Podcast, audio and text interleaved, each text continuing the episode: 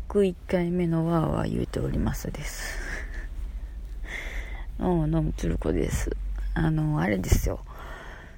もう100回行ったからもうちょっと油断してなんかあの配信をしなかったとかいうそういうわけではないんですよ。本当にあの忙しかったっていうのともう非常に精神面がバランスが悪くなっててええ。でもまあねまだ悪いですけどね 具合はもう今日はそういうことなんで101回目なんでね、あ、そっかっていうか、100回とりあえずやったんで、あのー、皆さんに、あの、よく頑張りましたねって言って、ありがとうございます。褒めていただいて、はい。こんな、私のなんか、あの、なんか無駄話しかしてないのに、100回も聞いてくださってる、まあ100回とは言わんでも聞いてくださってる方がいるというと、本当に誠に恐縮する次第ですけれども、ありがとうございます。はい。まあね、正直ちょっとこのしんどさ、精神的な、がね、ちょっとあまりにもまた今回ひどかったんで、あのもう100、100回行ったからもう一回こう、もう、もうフェードアウトしてみようかなと思ったんですよ。で、なんかまた別で勝手に知らん間にいつの間にか別の名前で始めてしまうっていうこととかも考えたんですけど、まあまあとりあえずまあもう、まあもうちょっと様子見ようかって。あまりに、あの、精神的に具合がよろしくない時にいろんなことをね、決めたり決断するの良くないんですよ。分かってるんですけどね、決めないといけないこともあるしね。はい。なわけです。まあ、なんでこんなになんでしんどいかってね本当ねもう言ったら多分12月ぐらいからずっとしんどいんですけどいろんなことがあのー、大体がその私のその気分変調性障害っていう病気が、まあ、あるんですけどベースには、まあ、それと私のもともとのこの性格っていうのもあるんですけどあの細かいことが気になるとかいろんなもうくよくよするとか いろいろ考えすぎるとか。でもまあその一方で、まあ、そんなことは言うたってどうにかなるわいなと。自然に任せたらええんちゃうのっていう気持ちももちろんあるんですけどそこのバランスがねやっぱねガクガクガクっとくるとこう非常にバランス取るのが難しくなってきてそんなねいろんな細かいことまで誰も想像してないっていうか想定してないっていうか、うん、そこまであの他の人は考えてないから、ね、そんな気にするなみたいなこと言うけど誰も考えてないやったらほんなら私が考えんかったら誰が考えてくれんね代わりに。っていう。女そういうこういう場合も想定しとかんかったらな誰がどうやってしてくれんねん対応をってなるっていう 気持ちもあるっていうのもあって まあいろいろで深く考えてたっていうことなんですけど。もう今日はねもうねこれね愚痴ですよ。もうもうこの1233ヶ月4ヶ月分もうぐらいの愚痴かな。をもう言います今日は。全然面白くない。もう不愉快になること受け合いやからもうここで切ってください。今停止ボタン押してください。はい。321ここで停止ボタンを押してない人は今から地獄を見ることになりますよ。知らんよ。注意喚起したからね。まあ、そもそもねあの、まあ、うちの次男なんですけど、まあ、あの小学校の高学年なんですけどまああの前も何回か今まで言ったことあると思うんですけどあの自閉症スペクトラムっていう発達障害の中でそういう風になって自閉 自閉症スペクトラムっていうのにまあ分類上なってるんですけど後期の広範性発達障害っていうのがあるんですね。で、まあ、広範性発達障害っていうのがあって、まあ、それに関してあの知的な遅れがあるかないかっていうのであの高機能っていうのがついたりあの自主的な遅れがないっていうのが高機能なんですけど、まあ、それでもうちの子はまあそういう高機能後半性発達障害ということなんですけど。でまあ一見すると分かんないですよ。あの本当に普通の子供さんとまあ変わらないような雰囲気ですけど。まあちょっとそのあのちょっと分かる人が見たらちょっと分かると思いますけど まあ普通にしてれば普通のお子さんっていう感じなんですけどね。でまあまあいろいろこうやっぱいろんなところにいろんなこう認知機能例えば聴覚とか視覚とか触覚とかああいうのあるじゃないですかあれのこう感覚が過敏だったり、まあ、反対に鈍かったりとかあとまあその何ですかね。まあ脳の機能的なあの機能的な脳脳の障害というか変化が違いがあってまあそういう知覚とか感覚とかものの考え方がまあいわゆる大多数の人と違うっていう感じでこう言われてることとかもあるんですけど、まあ、基本的にはいろんな人と同じようにこういろんな人も感じるようなその暑いとか寒いとかっていうことのまああのバランスがうまく取れないというかね、はい、物事を知ることのバランスがうまく取れないというか、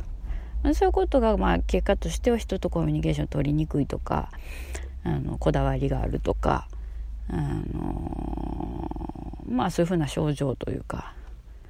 に現れてくるっていうことでまあいろいろな支援がないとあのいわゆる普通の生活というかあまあなかなか大変だというか、まあ、生きづらいというのが、まあ、特徴としてありますよっていう感じのお子さんなんですね。でまあその集団生活とかもなかなか馴染めなかったりとかもしてたんで、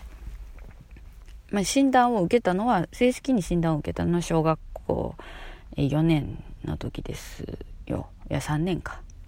3年か4年かの時ですよ。でまあその後薬も学校に行く時は飲んだりとか。でもまあ学校とか集団生活がもう本当にあのすごい苦痛でずっと来てたんですけどやっぱりその今子供ですから私がこう私とか家族がま保護してる保護者として存在している感じやしまあもちろん私が生きてる限りはその彼をいろんな形でこう育てたり支援したり見守ったりっていうことができるわけですけどいずれはなんかこう他の人の協力を得たり、まあ、自分の世界がありますから自分の生き方が彼にもありますからあの私がいなくてもあのいろんなことができるようにというか、まあ、この地球上で存在 生きていけるようにというのは一つの目標にしていてでまあそれまでにいろんな経験をさせたいと。失敗であったりで楽しいことももちろんやけど、でこういう時にはこういうふうに対処したらいいんだっていうことをやっぱり体でこう分からせないと。でこう何度も何度か同じような経験をしないとやっぱ身につかないとかこととかもあるのでね。っていうのがあってまあ義務教育の間まあ小中の間っていうのは学校にはもちろん行ってもらいたいと。でまあたくさん今世の中にいるお子さんの中で学校以外にもいろんな習い事とかいろいろありますけれどもまあその中でまあ彼にとって合うものを選び取ってまあそれによってある意味社会性とか社会の仕組みというか生きていくっていうことを学んでほしいというのは常に思ってたんですよね。だけどまあ主治医の先生からまああの学校だけがあの道じゃないからというか居場所として存在するものじゃないからっていうことはずっと言われててで実際彼はその学校には行きたくないと言っててまあそれにはいろいろ理由があるんですけどあのあのまあそれでこう言ってたんですけどね。結局このずっとそれでもまあ勉強もしたい興味があることはできるしもちろんやりたくないことももちろんやれって言われたらやれるんだけどやっぱりそのうまくこう先生からの指示が分かんなかったりとかなんでこんなこと先生が言うのか分かんないとかで授業中もあの先生の話を聞かなきゃいけないし聞きたいんだけど別のことに気がいってでその間にも話がなんか進んでしまって自分だけ取り残されてみたいな感覚とかいろいろそういうのが絡み合ってて複雑に。でまあやりたい勉強はやってくださいと。でこうできるものはやってほしい。だけども学校に行って座って勉強することとかだけが勉強だいわゆる勉強とか学びっていうことではないと私は思ってるからその学校っていう何て言うんですかね一番子供にとってまあ身近でえっ、ー、といろんな人とのコミュニケーションとか嫌なこともあったりいいこともあったりっていうその社会を社会社会性をこう培うための一番のまあ近くであり経済的なこととかもありの場所が学校やからでそこで嫌なことがあったら私に言ってくれたら私があのそれをこう確認してじゃあ次はこうしてみたらとかって言えるしそれはそういう意味じゃなかったんよこうだったんよっても言えるしでこれこの方法はあのうちの息子には合ってないからこうしてほしいとかっていうのがあってそういうこともできるからっていうふうに言ってとにかく学校に行ってくれっていうふうに言ってたんですね。でそのとにかく学校に行ってさえくれてればでまずこうずっと今まで小学校に上がってから3特に3年4年5年と、まあ、4年5年とそういうふうにしてきたんですよね。でその勉強も興味が出てきたことをやればでそれをどんどんこう自分がもっとやりたいとかこれはどうなってんのやろって調べる力はあるしそこでいろんなことをこう伸ばせていければあの本当に国語算数理科社会っていうものにとらわれずにいろんなことを学べば問題ないというかで早い話がそのうちの子供なんかはその九九とかもこう覚えたりとかができてなくてただ九九っていうものが2たす2たす2たす2たす2たす2たす2をしてるんだとかそういうことは分かってるんですよね。でまああのそういうことがあるんだって分かってるけどその計算の自動化ができないとかそういう細かい細かいそのチェックとかもしてもらってたんですよね読み書きとか勉強の。でまあそういうことも踏まえて、まあ、うちの息子にとってはそのみんなと一緒に何かをするとある課題をこなしたりみんなと一緒に何かをするということよりもまあ落ち着いて一人ででの集中できる環境とか安心できる居場所で、えー、まあ課題を解くとかあとはその今の時代やからその例えばもう計算するのに計算機とかメモを取るのにそのスマホで写真を撮るとかあるいはその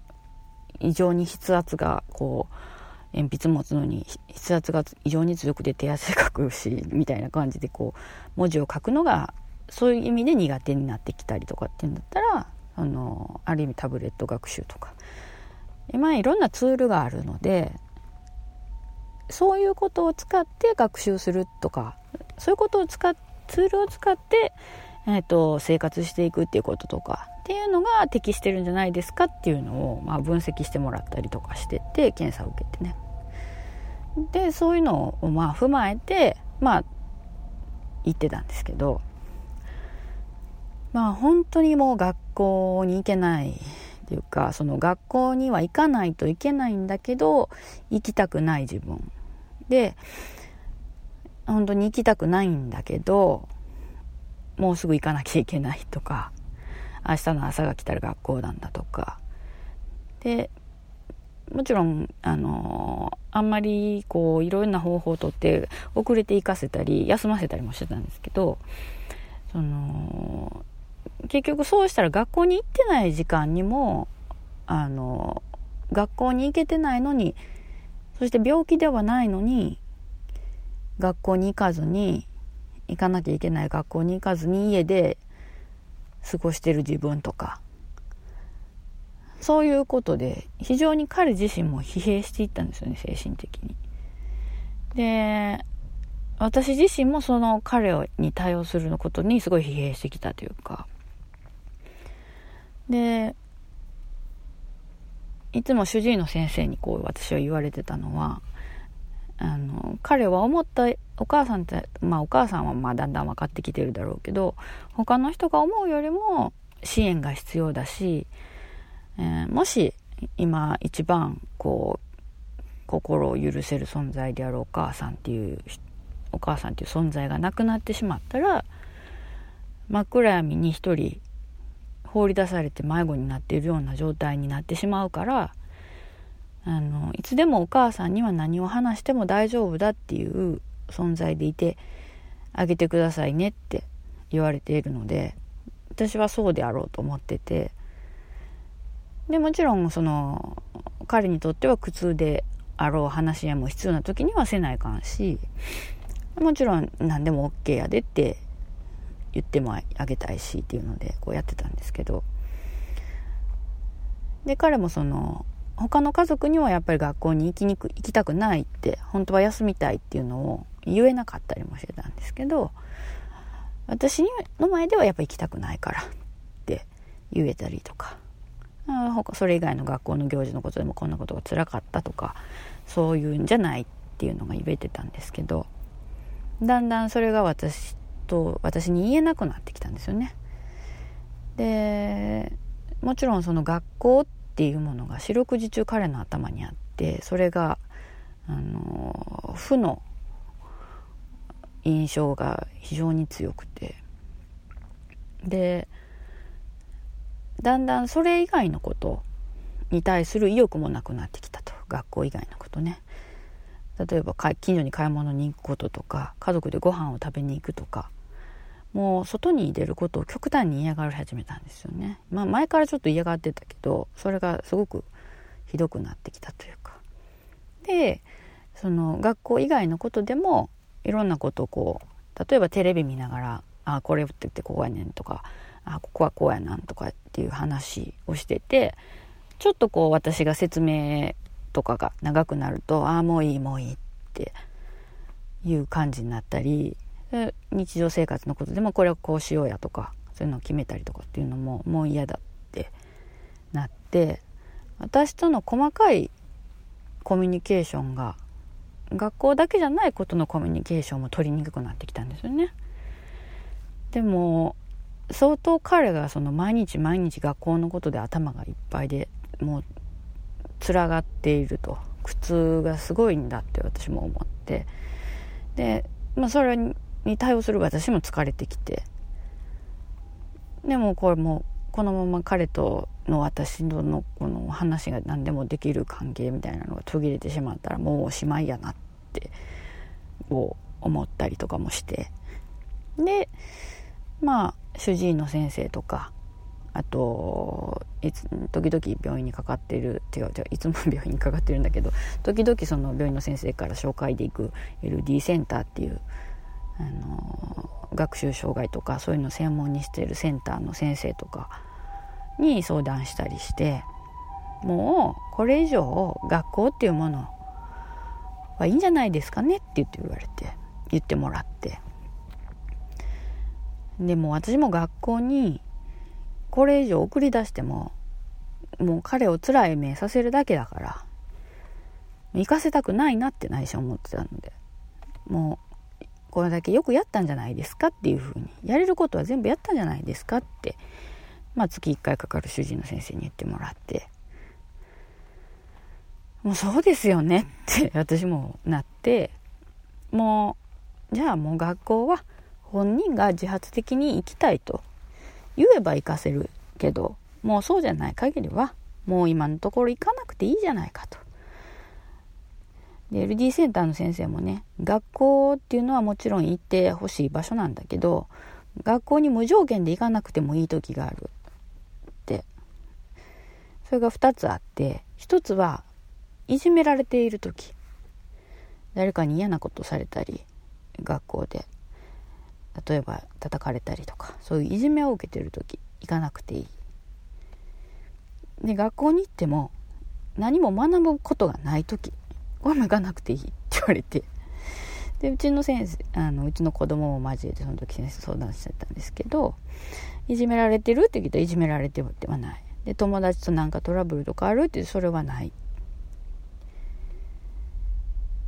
でも学校に行ってなんかこういろんなことが分かったりしてああいいよかったなとかいいなとか楽しいなって思うって言ったらないって言って 言ったんですよね。でまあ私の話なんかも聞いてじゃあもうお母さんいいんじゃないって 言ってもらって。で学校に9月の半ばから行かせてないんですね。はい。でまあ、ま、ここまで話すのも十分長かったんですけどでまああの最初その学校にまだ行ける時と行けない時とでこうあの狭間だった時はいろいろ家で勉強することとかもちょっと課題的なものとか与えたりとかしてたんですよね。で家の中でも明確にルールを作ってしてたんですけどもうそれをもう一旦全部取っ払ってしまってある程度のこうこういうこれはこうしてこの時間帯にはこうしてほしいとかあと私がこうお手伝いこれしといてとかっていうことは最低限してもらうんですけどそれ以外は特に本人が勉強とかももうする環境ではなくなっているというかもうあえてこっちも言わなくしているんですよね。最初のうちはその学校に行かなくてもいいよって行きたくないんだったら行かなくてもいいよってただいつでも行けるようにはしてあげるしてはおくよって言っていつでも行きたい時は行っていいんやよって言っておいてであの過ごしてたんですけどやっぱりその行けてない学校に行かないといけないのに行けてないっていう負い目がすごい彼の中にあってあの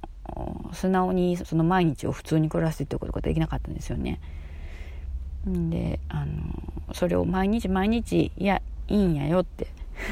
ことあるごとに彼のお母さんとか他の病院の先生とか相談員の先生とかみんなにいろんな状況とか隼人の考えあ息子の考え方とかいろんなことを聞いてもらってで学校ではこんな対応なんですけどっていうこと聞いてもらってあのじゃあもう今学校はふさわしくないですね。学校に行くと辛いだけですね。行かなくていいですよって言ってもらってるんやからいいんじゃ行かなくていいんやよって言ってずっと言い続けていたんですよね。でやっとそれがこうその学校に行けてない自分っていうのの罪悪感が少しなこう和らいできてで家で好きなように過ごしててもういいんだっていうのがちょっとずつできてきてで11月12月ぐらいからは私と一緒に買い物に行くとか自分が行きたいとこに行くとか電車好きやからその電車見に行くとか駅に行くとかっていうことができるようになってきたんですよね。でもうこの感じの生活パターンでいいだろうと。でまあそのまあ長期的に見てもうちょっと生活力を上げるとかいろんな家の手伝いをもうちょっと幅広くしてもらうとか一日中家にいるのでねとかまあ勉強のこともいろいろちょっとまあ考えたりとかしようかなって思ってた矢先に先先前年度じゃないわ前年 去年の年末ですよ。校長先生から連絡があって実は、えー、担任からはお母さんがある日一方的にその学校はもう行かさないって言って言っていると。で、あのー、こちらから連絡をしても電話に出てくれないとか ガチャ切りされるとか。取り付く島もないと。いうふうに報告を受けてたんだけどどうも事実と違うようなのでっていうことがあって話をしに行ったんですよね。で、こうはいろいろこう、いやいや私はこうしてたし、こうしてたし、で、先生からはこう言われてこうしててっていう話のすり合わせをしていると、まあ学校では私はそういう風な鬼ババみたいなお母さんだと思われていて、で、まあ、先生たちも、えっ、ー、と、支援が必要やと言うけど、うまく支援ができない状況だと。もうそもそも学校にお母さんが来させないから。とか、あと非常に難しいので支援が難しいというふうにで言われていてもうお母さんもそいらんいらんことしてくれるなというので様子見だ。みたいな感じになってたと。でもうそれ私はそんなことは一言も言っていないと。もう全然そんなもん学校に長期で休んでも1週間とか2週間とか休んでも担任の先生からも連絡もなかったし休みがちになってることとかうちの子がどういううあの自閉症の傾向があるからってこう言われてるとかっていうのも全部引き継ぎで資料も全部渡してで LD センターとかいろんなところで受けた検査の結果も全部コピーして渡してであの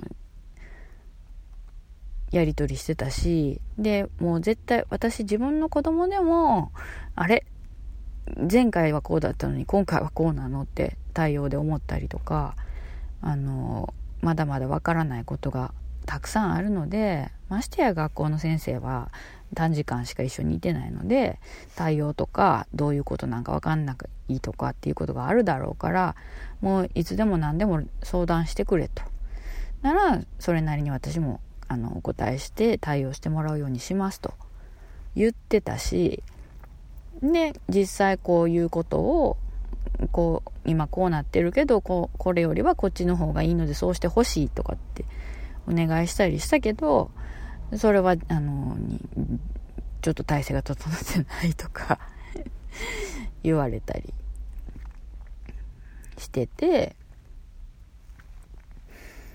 いやいやこうが私そんなこと何とも思ってなかったというか 確かに学校にはもう基本的には行かしませんよって言ったけどそんな言い方じゃなかったしみたいな。っていう話になってまあ結果としてはその担任の先生とか支援の先生とかがまあ事実誤認というか していてあのそういうふうに学校全体に報告していたので去年の担任の先生とか今まで担任してくれた先生がちょこっといてはるんだけどあれおかしいな。あれおかしいな。そんなこと言うお母さんじゃないのにそんな対応のお母さんじゃないのにってなってたと。いうのが分かってじゃあもうあの校長先生があの支援発達障害者の支援コーディネーターっていう先生がいるんですけどね。その先生と一緒にこうまたあの対応をちゃんとしますってすいませんでしたっていう話だったんですよ。もうねんでそれで 2月の頭にはその主治医の話を聞きに行きたいって言うから何を今更聞き 何を今更って言ったらおかしいけど何を聞きに行くんやと。私は全部言ってあるじゃないかと。でその先生も忙しくて病院の先生もね忙しくていつもは普段は別の病院に勤務してるのをあの私の息子が通う病院にこう出向してきててこう週に1回来はってで午後から子供たちを見るという、うん、時間なんでお忙しいからあのだらだら雑談とかしてほしいんじゃなくて聞きたいことを要点を掴んで聞いてほしいと。これから学校が関わっていくのにどういうことに注意したらいいとかそういうこともあるだろうからであらかじめ私が準備したこの引き継ぎの紙毎年毎年とか何か変化があること時にあのこういうことができるようになったとかこういうことが嫌ですとかそういうのを全部書いたペーパーがあるしその検査心理検査もあるし学力検査のやつもあったし全部渡してるからそれを読んだら大抵のことはわかるからそれをちゃんと読み込んでから来てくれって言ってで先生と一緒に行って診察の時にね一番最後の診察で時間取ってもらって一緒に聞きに話を聞きに行ったらもうなんかもうなんか点でとんちんかんな 感じで。ん？だから結局何だったみたいな時間を過ごすことになったんですよね。まあでもそれはそれであの私えー、からじゃなくて、直接お医者さんっていう、ドクターっていう権威ある人から直接話を聞いたというか話ができたからまあ先生にとっては良かったんやろうと思いますし、まあ、先生もいろんなこう例えたりこうちゃんと話をしてくれたのでね。病院の先生ももう慣れたもんですよ。教育関係者と話すのなんか。まあなかなか分かってもらえないし平行線をたどるかもしれませんしっていうのはもちろん言われてて私はもう全然それで構いませんと言って話をしてもらったんですけどっていうのがあってまあその後診察のその学校の先生と交えた後にはちゃめちゃな校長先生でお母さん苦労されますねって 言われでその後その先生との診察を受けてどうしようとかどういうふうに見守っていこうかとかいう話もなくで様子を聞く電話があるわけでもなく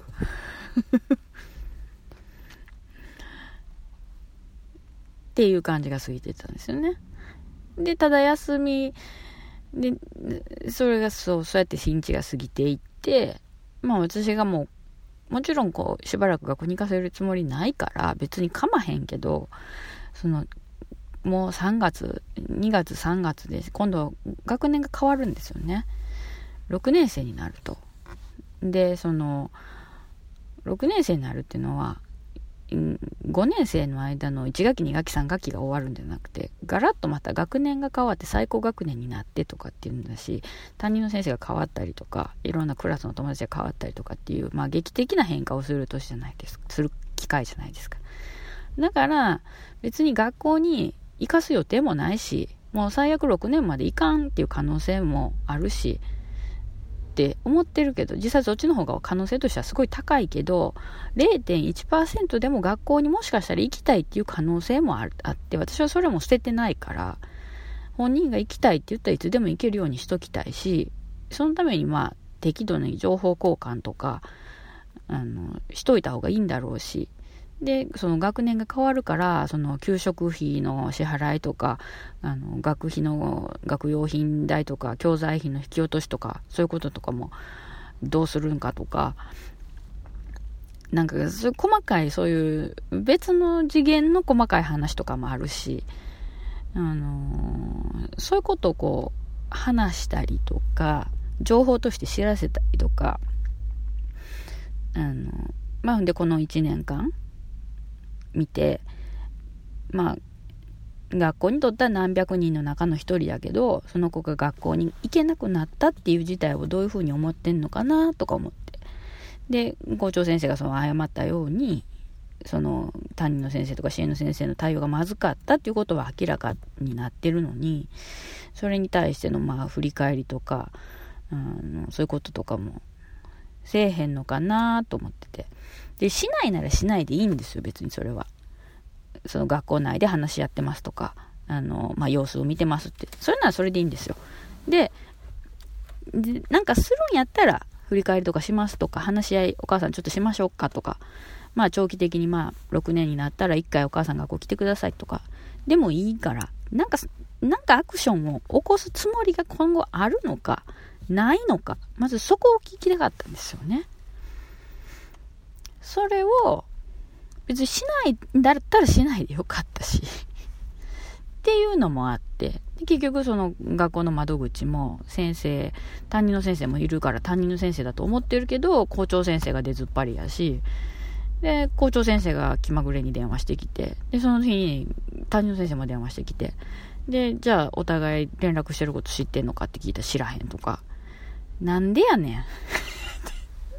っていう。いくら忙しくても何時何分に誰それさんのところに電話しました？これこれこういうことでしたとか。それぐらい残せるやろみたいな話とか。もうなんなん？っていうことが非常に多くて。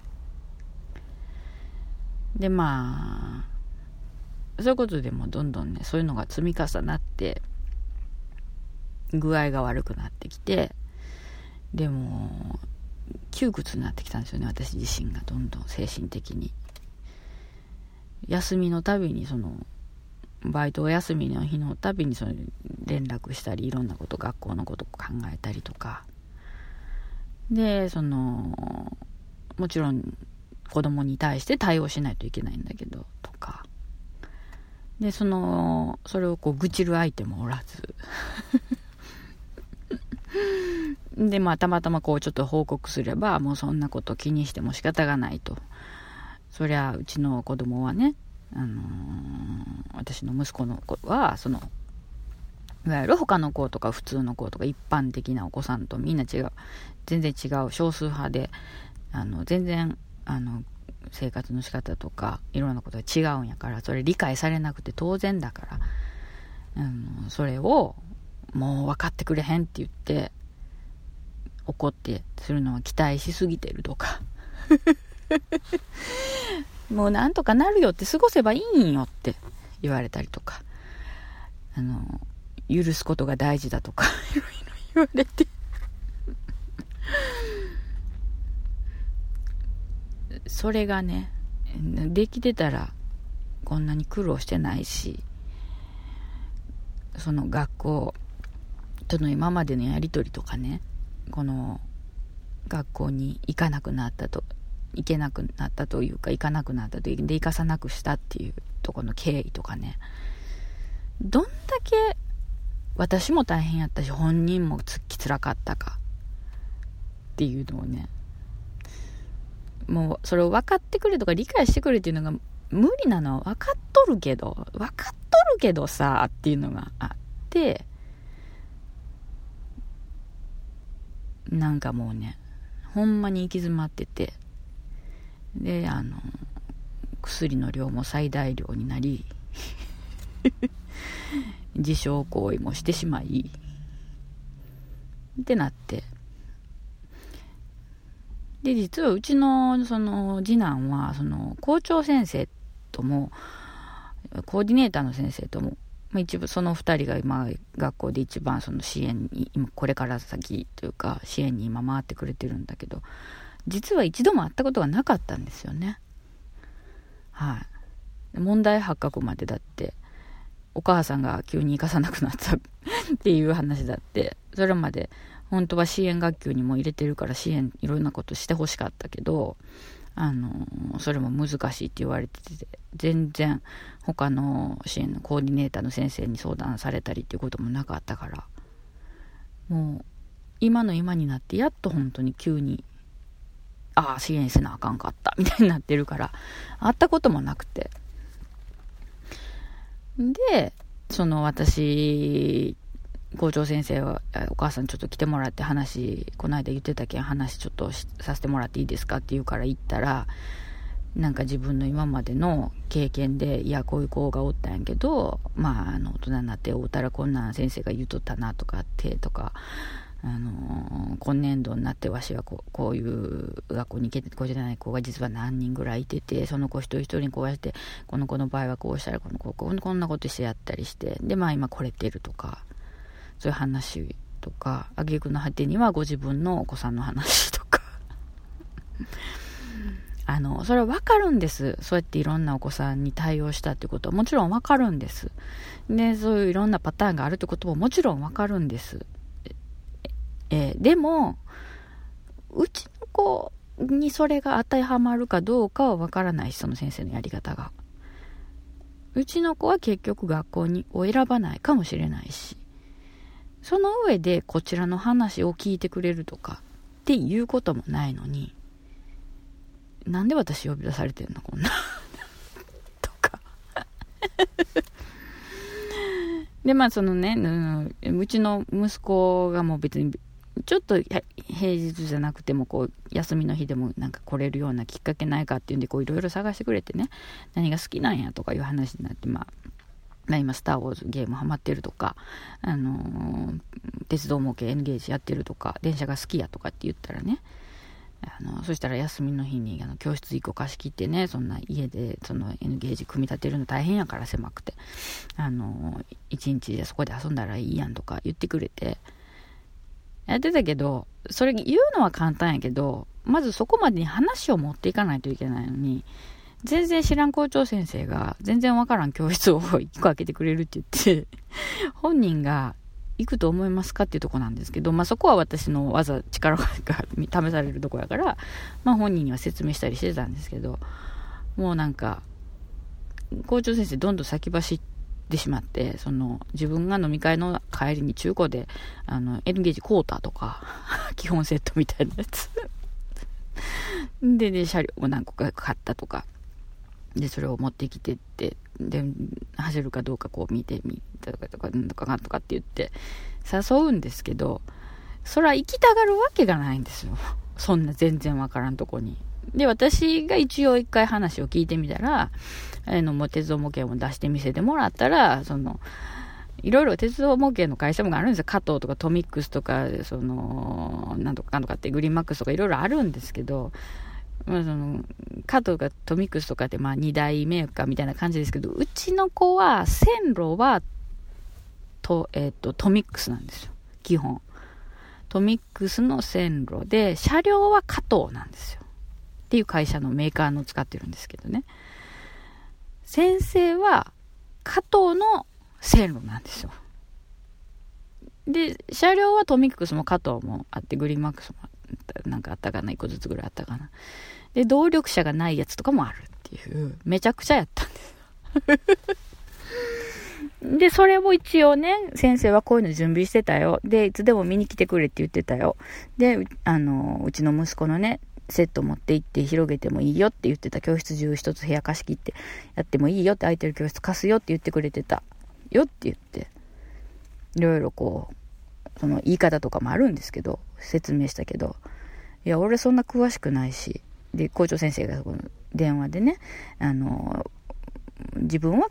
鉄道模型詳しくないからあの詳しいやろうから見てほしいって言ったら俺そんな詳しくないしで、俺んちは加藤じゃなくてトミックスやろう。で、私にも言うし。で、なんでそもそも学校に行かないといけないのと。そりゃそうですよ。別に学校行って広げる必要ないんですよ。それは学校の教室貸してもらって広げれるっていうのは、ね、広い場所でやれるっていうのは一つの醍醐味やから、それはまあそう言ってくれるのは嬉しいけどって息子も言ったけど、だからって 学校に行きますかっていう話じゃないですか。だけど、どうも私がいない時にも電話がかかってきてて、先生は、あの、鉄道模型よかったしにけへんかって言ってるとか、言われたとかって言って、うちの息子たちに電話がかかってきたで今日ってって報告を受けたりとかしてて、もう、なんなんもうって思って。でもまた呼び出されて、そのなんか知らんけど先生のその今までの過去のご自慢話みたいなの聞かされて、もう私ももうなんかもう全然考える力もなくなって、もうそんなん言っても先生一回も会ったことないしって思って、もうほんなん今から連れてきますわって言って、もうその日強引に連れてったんですよね。で、鉄道模型持ってきますって言って家から。で、ちょっと広い部屋借りて、会議室みたいなとこ借りて、そこで組み立てて、やらしてみせます、やらしてみますって言うて、息子説得して、で、息子はもう学校に行くのに、もう冷や汗が出るって言ってすごい嫌がって、で、学校着いてからもうちょっと泣いて、下駄箱のとこでしばらくうずくまって動かへんかったりとかってしてね。で、去年の担任の先生が来てくれて、ちょっとこう、で、最初はもう全然話聞かへんかったけど、ちょっと私とかがもう、これ分からへん、どないすんのって聞いたら、その、それを組み立て方教えたりとかして、ちょっと和んできたなとかって思ったら、その、全然その、他に知ってる、まあ、子供たちにも会わんように教室に上がってきて、その部屋に上がってきて、で、お母さんと二人でやったらええねんって、校長先生が言って、そういう風に手配するって言ってたのに、ちょっとそういうのをやりだして、ちょっとあの、うちの息子もなんかこう、ちょっと調子良くなってきて、慣れてきて、雰囲気に。ちょっと、もう、すごい楽しいってわけじゃないけど、一応まあお母さんのためにやってくれて、やってくれって言ってからお母さんのためにはやってるけどっていう雰囲気になってる時に、全然私も知らん先生がゾロゾロ5、6人入ってきて部屋に うわーすごいとかって言うわけですよ。でもそこで息子は約束が違うってそんな全然知らん先生が入ってくるなんて聞いてないと。で、私からはその誰も入ってこんようにしとくと。で、もう最悪校長先生は来るかもしれへんけど、それ以外の先生は来ないって、なってるのに、そうやってやられて、私も、うーわって、で、次男パ、次男パって見たらもう次男は顔凍りついてるし。で、で、なんとかそこを耐えてやってくれて、でも私も、ああ、耐えてくれたと思って、でもやって、で、帰ります、言って帰って、で、挨拶だけしときやって言って、挨拶出して、さよならって言って帰ってきて。で、帰って来る時にもそのなんとかその気持ちを盛り上げてやらんとあかんからそうちょっとこういろいろ提案したりしてこうなんとかその日一日終わったんですよでもさその後にさあの日どうでした？帰ってきてどうでした？とかいう反応を確認する電話もなく。聞かれることもなく。でもちろん私はその時にその行く前の前彼の様子とか行った後の行った途中に見てた私から見てた彼の様子とかその後の様子とかもそれも踏まえて説明したいわけですよ。したかったわけですよ。もし聞かれるならね。でも全然聞かれることもなく。でああもうそういうのなんかヒードバックもしてもらえんのかな。まあもうええわもうそれならって思ったら私が仕事行ってる間に家に電話がかかってきてこの間みたいにまた鉄道模型しに行けへんかって言われてると。で、長男がそれ電話出てるから、そんな自腹で鉄道模型まで買って、あのー、わざわざ高いのに買って、ちゅうことは家高いやつ買うて誘ってて、もうかわいそうだから行ったらって言うから、待ってよと。そんな前後の、その時初めてもう何ヶ月ぶりにか冷や汗かきながら息子が泣きながら行ったのに、そういうことの振り返りみたいなことをせずに、来い来いってばっかり言って何なのよ、と。で、その先生はさ、今まで私にさ、そうやって、その、今まで自分がこういう風に対応したらこういう風になったとかって言って言うけど、今回私がその無理くりももうめんどくせえってなって、一回でも顔合わせてみたらもうわかるやろっていうか、もう一回も顔合わせてないのなんやねんと思って、半ばお母さんのために行ってくれって言って次男を泣き、泣き、泣く次男を連れて行った時、行ったのに、なんか、もうきっと、先生の中では、いや、学校に来れなくなった子がいて、でもその子が鉄道模型が好きやって言うから、わしは鉄道模型中古やけどこうて、で準備したって、で一部屋貸して、鉄道模型持ってきて走らせてやりましてん。みたいな、先生のご自慢話の一つに加わるんやなって思って、うちの子の話が。なんかもう、やりきれない。だからそういうんじゃないやんっていう、もう、なんなんもうってなって、あの、だけどまあそれをね、あの、まあ、ちょっと報告したりすると、まあ、それを学校にね、求めるのは、まあ、酷じゃないかとか、あの、まあ、わからんのんちゃうかとか、学校にそんな期待したらあかんみたいな。でも、言うこともあったり、言われたり、私が で、それはもうそこまでもうあなたが気回すことじゃないよと。もうそれ仕方がないからもう距離取ってしたらええんちゃうのとか。分かっとるわいと。分かっとるけど、結局そういうなんかもう可能性をまた一つ潰すようなことをして、次につながるんかつながらんかもわからんようなことをして、なんなん教育って、みたいな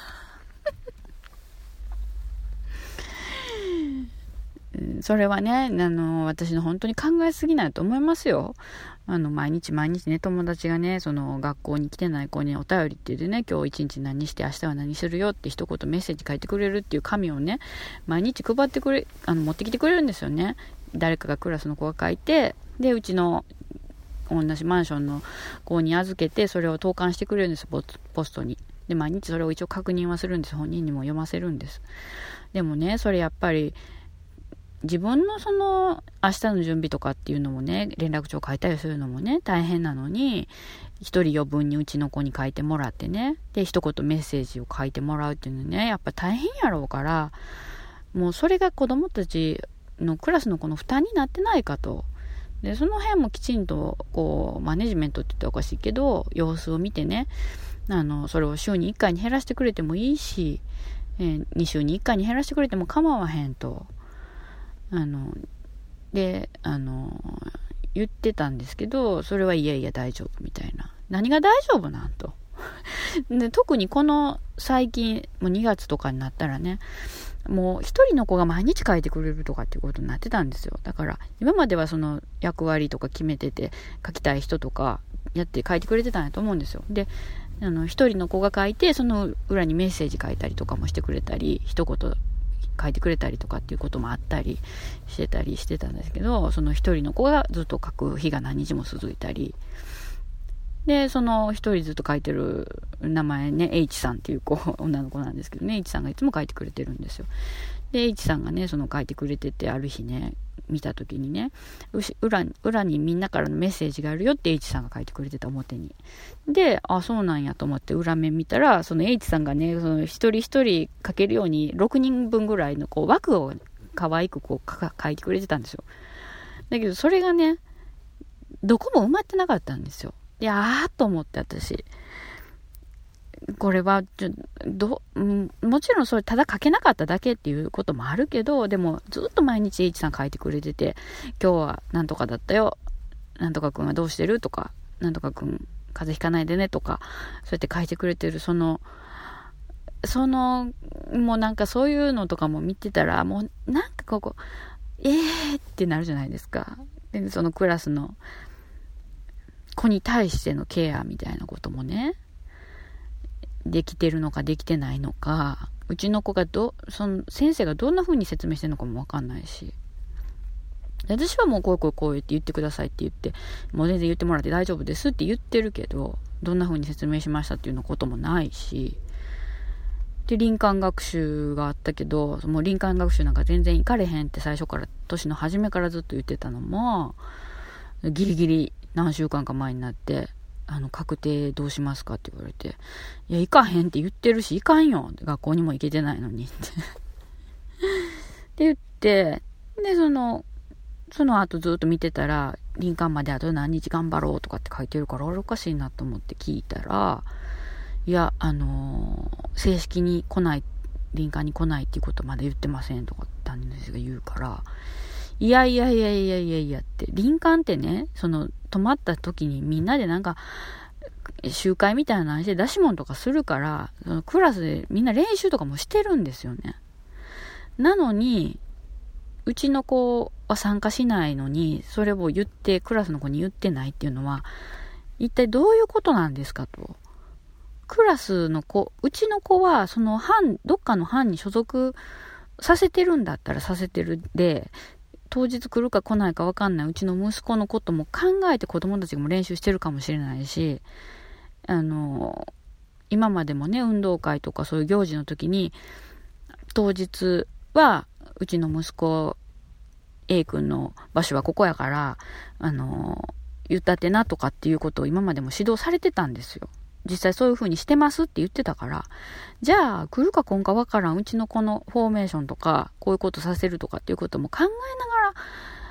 子供たちはやってたかもしれないのに、ずっ、行かないことずっと前に決まってるんですよ。んじゃあ、それを言ってやれば子供たちの負担もちょっと減るじゃないですか。っていうか、なんでそれ言わへんのっていう。もう、もう訳がわかんないってなって、でもそういうこともあったから、あの、もちろん息子は学校にも関わりたくないっていうから、クラスの子にも何もこうしたくないって言ってるから、ね、やり方も多分そもそもわかんないと思ったから、あの、まず学校長期休む前に一回お手紙を私から子供のクラスの友達に向けて書いてもら、書いて、いつもその学校休んだ時の連絡表とかも書いてくれててありがとうっていうことと、あの、どうしてもちょっと心が疲れて学校に行けないのでお休みしますって。でも、行けた時にはまた今まで通り仲良くしてくれたら嬉しいし、それ以外の学校以外で遊ぶことが遊んでもらってもいいし、その時はよろしくねっていうような意味のお手紙を書いてたんですけど、もうなんかもうやりきれんくなってもう一回また子供たち向けにその林間の前にそのずっと学校休んでるのもあの大丈夫とかって書いてくれてたからあの普段は家に過ごしててまああのこういうことしたりしてますと。で元気ですと。で林間には行かないけどみんなあの楽しんできてねって手紙書いて先生に読むなりあの掲示するなりしてくれって言って。まあもちろんそれがどうなったかの返事もないわけですけども。もうね、先生もね、もうできひんのならできひんってもう手挙げてや、手挙げたらいいやん、教育。というかなんかもう支援体制が整ってないにしたって。じゃないと、さあ、本当に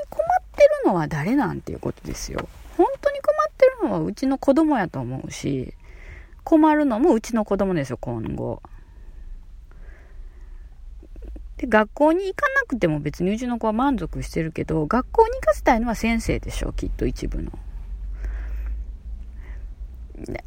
誰の支援なのかっていうことをね、本当に、何なんもうってなって、まあそれ以外のこともいろいろあって、現在に至るっていうね。もう結局でもね、やっぱりね、理解はしてもらえないんやなって思いました。本当に。で、私、その学校以外にも市の教育センターの指導、支援、あの、相談にも行ってるんで、それも 必ず水曜日かなんかし行ってるけど、そこでもやっぱりあの、学校側との連携とかたまに取ってくれてるみたいですけど、連絡があったりしたから、なんかちょっとお母さんに聞いてたのとなんか急な方向にまたが進んでいくし、なんかいまいちです。ちょっと理解がちょっと今でいまいちですね、ってなって。もう、だからその、とりあえずもう、私分かりましたと。つい先週ですよ。もう分かりましたと。もう、今までうまく支援がいってないと、先生の、まあ、ちょっとできなさっぷりがすごくて もう全然だったと。で、まあ結果的に学校に行かなくなったというのは、もうもしかしたら一つのそういう先生の対応とかも要因やろうけど、まあ時期的にそういうもんだったかもしれないし、いずれは行かなくなるかもしれないと私も思ってたし、もういいと。で、彼なりに学びができるように、人生経験ができるようなところとか、いろいろ私ができる間はしてやりたいと。でもそれでもういいですと。校長先生としてはその一回でも学校に来させたっていう実績が作れたんで、もういいでしょうと。もう、結構ですっていう気持ちですって で、先週なって、そうですね。で、じゃあもうお母さんちょっと、本当に大変でしたねってなって、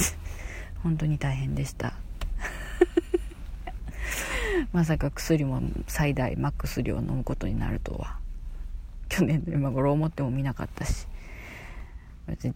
リストカットしてしまうとは思ってもみなかったですけどね。まあこれはひとえに私が考えすぎるせいだったり私の心の弱さから来ると言われればそれまでですけど。でもねほんとね理解してくれ分かってくれとまでは言いませんよ。今までの経験から言って。本当に。今まで本当にそう思ってましたよ。ただね知ってもらわんと話にならないという。のもよく分かりました。こういうパターンもあるんやよって言って聞いて、一旦そこで納得してくださいと。そんなこと想像もできひんし、考えられへんって思われるでしょうけど、でもそういう風にしてるっていうことがあるんです。それでうちはうまく回ってるんです。今のところは。っていうことを理解できなくていいから知ってくださいよていう。もう。だけどやっぱりそのね、非常にこう、障害っていう言葉のセンセーショナルな響きとか、まあ私の場合なんかもそうですけど、病、精神疾患っていうのでちょっとセンセーショナルな感じがするというか、ちょっと人から踏み込みにくい感じの部分もあるから、あの皆さん知り得ないと思うんですけど、でもね、だからこちらも分かってもらえないとか言わないとか知ってもらわないっていうんじゃなくていやうちの場合はこうなってるんですよっていう知ってもらうっていうことが一つは大事なんかなと思って。本当なんなんやったんっていう。せめて今後のその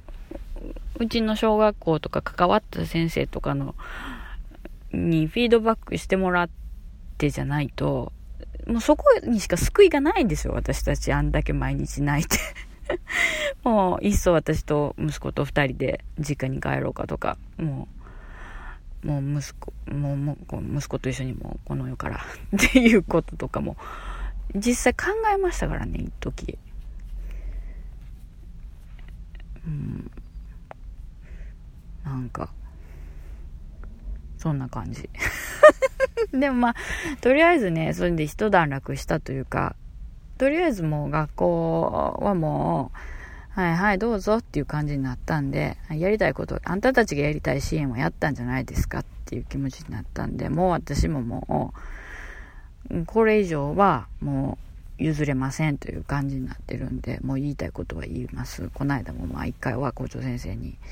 私は息子と今まで生まれてから十何年一緒にいててやっとこう今までやってきた中でいろいろ葛藤もしながら決めた今の状況なんですよっていうのは言ったんで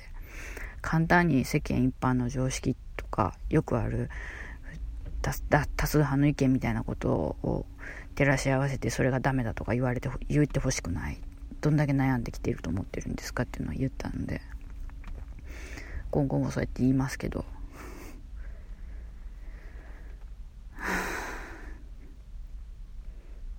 本当に。あのえいろいろいい人生勉強させてもらってると思ってます。全然心がこもってない。いや本当にでも思ってますよ。じゃあのそうじゃないとわからんかったことも私もたくさんありますからね今までまあこれからもまだまだ続くんだと思いますけどはいとりあえずね本当にもう3月になったからねもう気分も入れ替えっていうことでねもうね101回目はね、もうぐ、もうすっごい愚痴。終わり。はい。愚痴の回。はい。まあ、こういうこともあるんやよっていうのを、あの、あの、わわ言うております聞いてくださってる方にも知ってもらうっていうね。理解はしてもらわなくてもいいんで知ってもらうっていうことで、はい、ああ、そういうこと言ってる女もいたなっていうのを知ってもらえたらいいかなと思って、はい。もう黙ってられなかったんで言いましたけどね。でもまあ今後もでも本当そうやってなんか知ってもらうっていうことが大事なんかな。やっぱりあの目に見えないんでねはっきりと。あのそういう独特の大変さみたいなこともやっぱ感じますしね。私自身も黙ってればそんな抗うつ剤マックス飲んでリストカットしてるなんて分かんないんですよね、うん、それは腕めくって 薄着の季節になったら跡が出てとかってことは分かりますけどまさかそういう風になってるとは思われないし息子も普通の小学校高学年の子供のようにこういうことができるんだろうと思われるけど実はそれはものすごい難しいことだったりできないとかこともあるのでまあはっきり数値化したり目に見えない病気とか障害とか人の内側ねないあの他の人には分からない内側って本当大変なんやなっていうね。だからそういうこともこう許容できるような社会というかああそういうこともあるんやねっていうのがねできるといいのになと思っていますけどね。はい。